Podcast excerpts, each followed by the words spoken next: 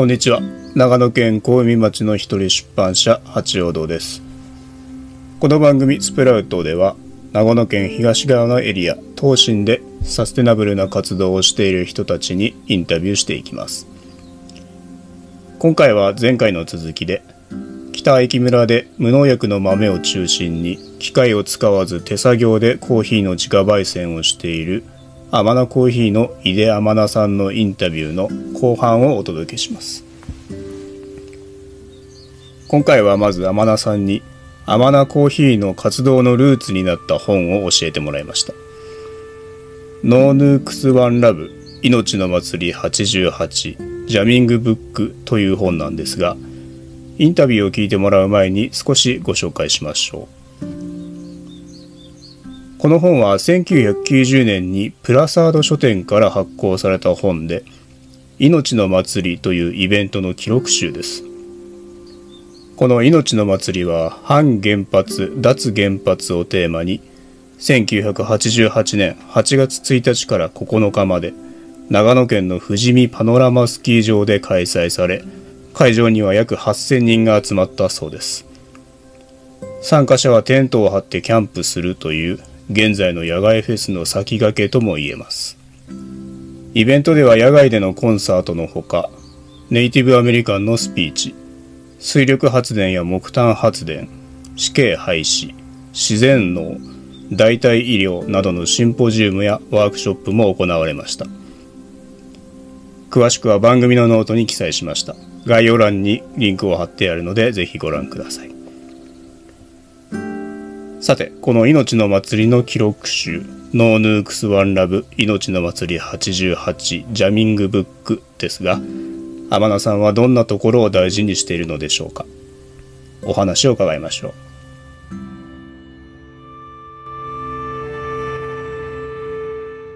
その活動の元になってる本はっていうリクエストではい。これが来たので、ですね。すごく大事にしてるんだろうなとは思うんですけど、具体的にどんな辺が大事にしてるポイントなの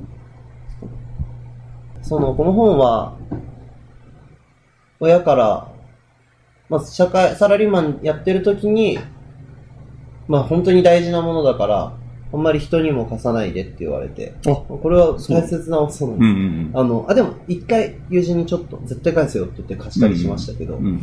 あのーすごく大切にしているものを2冊あって、その1冊、もらったんですよね。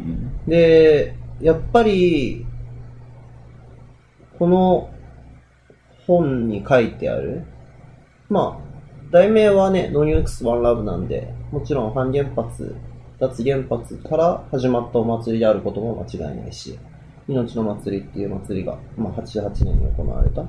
で、まあでも富士見に、その当時、8000人以上ぐらいが集まったって書いてあって、あのーね、当時 SNS もなくて、まだフェスとかも、うん。あんまり日本では行われていなかった当時、うん口コミとまあ多分紙のビラだけ。で、それだけの人数が集まった。うん。でみんなそれなりに共通の思いを持って、多分今のお祭りいっぱい今ある。お祭りとかパーティーとかいっぱいあるけど、よりも多分きっと思いは強かったんだろうなって。うん特にしかも共有している部分が重なっている部分。で、ここに脱原発の思い、反原発の思いだけで来たけど、まあ実際やっていると、例えば自然エネルギー、あ、まあでもそれは一緒か。えーと、なんだろうな。あの、電気のことだけじゃなくて、他の環境の部分とか、まあその、さっきも話したそのオーガニックの食事の部分とか、そういう部分も、今じゃなんか重なってるの当たり前とか思うかもしれないけど、その当時に、で、そこでいろんな人たちがまあ交わり合って、すごいなんか、今につながっている。うんもしかしたらここ、僕はまだ生まれてないですけど、すごくその先進的なことを多分していたと思うんですよね。だから、すごい、これは本当にすごかったんじゃないかなって思って うんうんうんそう、すごい。あと、これ、本当になんか、全然、今、今なんだろう、書いてても不思議じゃないというか、そうなんですよね。なん、か、88年って考えると僕からするとまあ、すごい昔なんですよ。生まれてないし。うんうんけど、全然昔のもの感がなくて、ね写真とか見ても、撮り方とかもまあ、センスがいいのか、なんか、まあ、表情とかも全然今と変わんないなみたうん。いな、うんうんで、この僕デザインが好きでうんあこれとか、うんあの、ここのタトゥーとか、これなんですよ。あ、そうあ、なんだ。コペリは違うんだけど、へ。ここ、これも、これってどこだったっけな？さっき見つけたんですけど。ね、そんなにまあ、消さないじゃないですか。タトゥーだタトゥー。うん。から、一生大切にしていきたいものにしたくて、うわー、すごい。そんなになんか軽い気持ちで入れたけど、でも、軽いデザインにはしちゃダメだって思って。うん。だから、すごい大事なものですね。言葉以上に何かそうなんのかな？うんうんうんうんうんちょっとなんか、ネガティブな見方をしちゃうと、うんこの時話し合ってたテーマがまだ解決されてないっていうね。まあ、全くされてないです。っていう同じこと言ってますよ。そうなんですよねうん。でも、それこそね、これなんて社会変革じゃないけど、まあ本当でも30年前と言ってることは今も変わらない。うん。解決はしていないし、うん。むしろひどくなってるかもしれない。うん。なんかね、あったんですよ、大事。なんかね、ちょっと思ったのうん？が、すいません。最初の方なんですけど。あこれこれ。あった。これ、この、まあ、浅いエコロジーとうんディープエコロジーって書いてあって、うんうんまあ、で、浅いエコロジーは、自然との関係のあり方自体を問わず、技術革革新や部分修正でこと足りとするとすると。うん。うん。なんかもう、今のその、SDGs とかって、マジでそうじゃないかなって。確かにねう。。うんん。本質的には何も。そう。変わらない別になんか、今 SDGs ビジネスみたいな。うん。SDGs 歌ってりゃ稼げるよね、みたいな。ありますね。本当に考えてるのかなってちょっと。ひどい話いっぱい聞きますよ。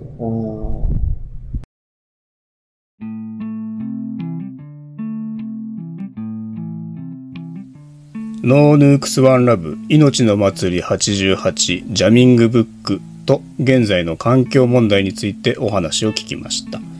インタビューにも出てきましたが、今から35年前のイベントなのに本に書いてある内容が全く古びていないんですね。どんなことが書いてあるのか少し読んでみましょう。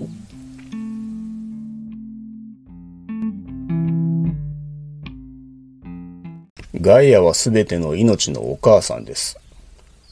私たちは今、一つの転換期を迎えています。核や原子力発電、様々な汚染といった地球的危機によって呼び覚まされた命の声が、生の様々なところから聞こえます。命を切り刻む文明、物の狂乱する経済の中で、私たちは最も大切なこの恵み深い地球の厳正なる詩人と、子供たちの未来を破滅に追い込んでしまいました。地球の生態系は私たち人類も含め、食物連鎖、相互依存という大きなサイクルの中で全て複雑に関係し合っています。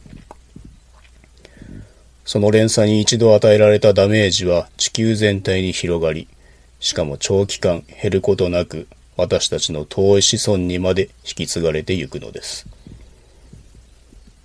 放射能汚染はまさに人類始まって以来最大のダメージであります。一つながりの命にとってこれほど確実な死はありません。一個の人間と同じように、この地球は生きた惑星です。健全な地球と生態系があって初めて人間は生きることができます。それを忘れてはなりません。私たちの母体である地球が滅んでしまえば、どんな経済的な豊かさも文明の発展も無意味に帰してしまいます。もし間に合うのなら、私たちはこの大きく方向を誤ってしまった人間の行いを、もう一度あるべき方向に修正していきたいと考えます。それは私たちを生かしてくれる母なる地球に歩調を合わせ、生態系の秩序の中で人類が共存、共生していけるような方向に他なりません。1988年8月1日から9日まで、八ヶ岳南西六の長野県富士見町にある富士見パノラマスキー場で、命の祭り88ノーヌークスワンラブは開かれた。原子力発電をどうしたら止められるかを語り合い、それ以上に原発のいらない人と人の関係性を、またそんな社会を今ここに体現してしまおうという集まりである。そんな呼びかけに応えて様々な人が日本中から一人で友達とあるいは家族全員でやってきた。参加総数は6000人。うち有料入場者4000人。この他に中学生以下の子供たちが1000人以上と講師やミュージシャンなどのゲスト。子供の総数が2000人以上。参加総数8888人という説もある。広大な3つのスロープの中心に特設ステージ、続いて風の広場の仮設店舗群がある。脇の林に向かってフリーバザールの露店を眺めながら小道を行くとキャンプ村に着く。初日、2日、3日目と日を追うごとに、ウゴのタケノコのごとく増えていった参加者のテントは、最終的に1000張りぐらいだろうか。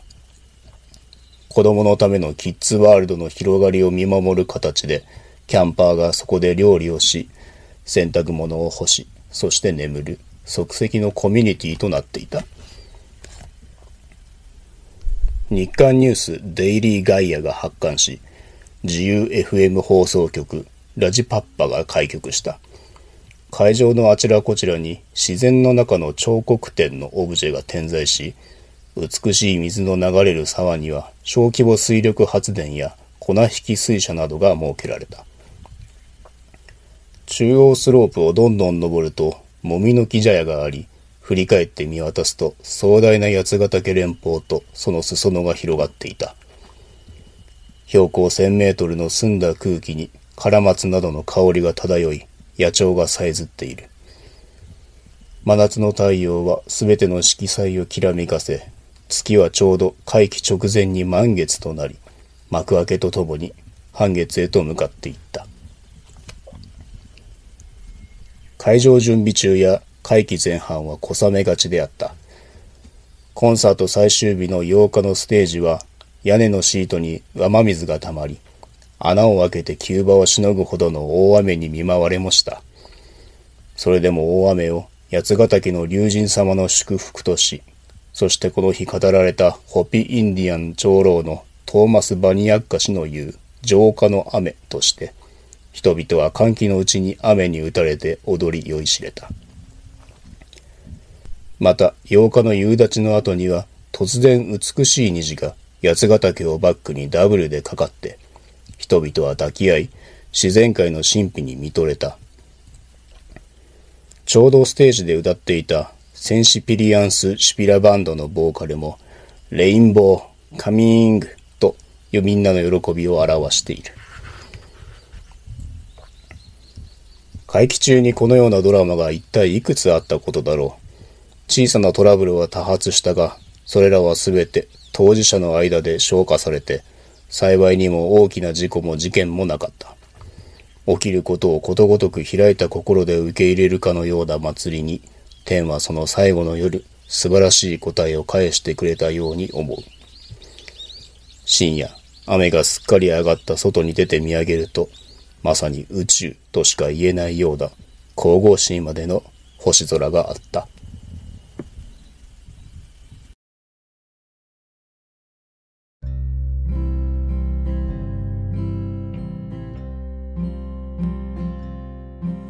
聞いてもらったのは、ノーヌークスワンラブ命の祭り88ジャミングブックの一節でした。ここに書かれているような一人一人の命や地球の豊かさを子供たちや未来に残したいという思いはいつの世も誰もが抱いているのではないでしょうか。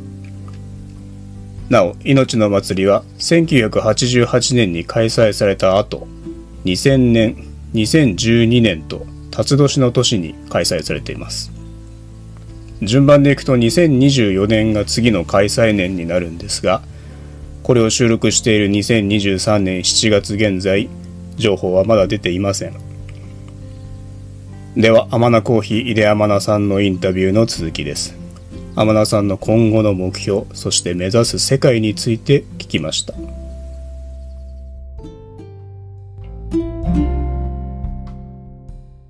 今後の目標とか、ああ、コーヒーとかあり方みたいな、はい目指すあり方みたいなのってなんかあります、あ、はい、ありがとうございます。え、これコーヒーだけじゃなくてもいいじゃなくていいです。あ、うんありがとうございます。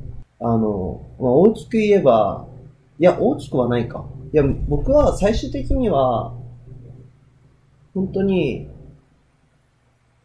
や、なんか平和な社会を作りたいんですね。これは、大きな、マクロ的な意味もそうだけど、まあ、それを多分僕個人でするのはかなり不可能に近いし、現実的じゃないけど、まあ、とりあえず、今僕ができることは、身近なところから平和で温かくてうん。優しい社会は自分でも今だったら作ることができると思ってて、うん。それをだんだんと広げていきたいっていうのが今の目標です。うん。で、それはコーヒーを今出店っていう形、カフェ営業っていう形と、まあ焙煎業っていう形で取らせてもらっています。けど、まあそこで去年から、まあ、正直かなり多くの人と出会うことができて、うん。しかも、もちろん1回2回しか会ってない人もたくさんいるんですけど、結構いろんな話ができていると自分では感じていて、ちょっと踏み込んだ話うん。とか。で、そこにいる人がまた笑顔で戻ってきてくれたりとか、まあすごいニコニコして帰ってくれたりとか、まあお互いの思いをちょっと話すことができたりとかで、それは、まあ本当に優しくて、まあ会話するときに人の悪口を言ってるわけじゃないので、優しくて平和な小さな小さなコミュニティを作ることができているのかなっていうのと、うん。で、子供たちが周りでそれを見て遊んでいて、まあ大人たちがコーヒーを飲んで喋っていてとか。それは、すごくいいなと思っていてます。だから、それを、本当はもっともっと広げていきたいし、うん。別に僕の思いが正解とか共感してもらいたいじゃないけど、それぞれの思いを、まあ、認め合える、排除し合う、排除するんじゃなくて、認め合える社会を本当に作りたい。その思いが多分一番強くて、うん。だから、なんだろうな。コーヒー屋としてどうなのかと思うんですけど、そっちの思いの方が強いですね。うん。はい。それ、は多分本当にそうなんだろうなって、ゆっくり自分で、その自分のことを考えた時にもそう思うし、やっぱり争いはあんまり好きじゃないのと、競争が好きじゃなくて、なんか順位付けするのとか、うん。あのーなんか、なんていうんですかね、あのーまあ、すぐひ人を評価したがるじゃないですか。その社会があんまり好きじゃない。うん。仕事ができる、できないとか、うーん、だから、そういうとこがあっていいよねっていう、それでいいよね。うん。なんか、それがいいっていうよりも、みんなの、それでいいよねが広がっていくと、平和になるかなって思ってるので、ん。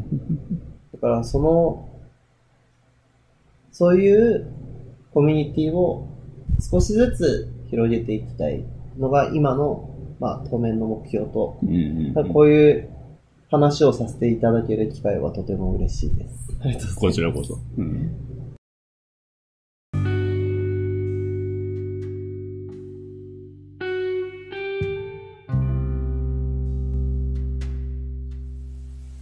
アマナコーヒー井出天行さんのインタビューを聞いてもらいました。コーヒーを通じて平和な社会を作りたい。すごく素敵な目標だと思います。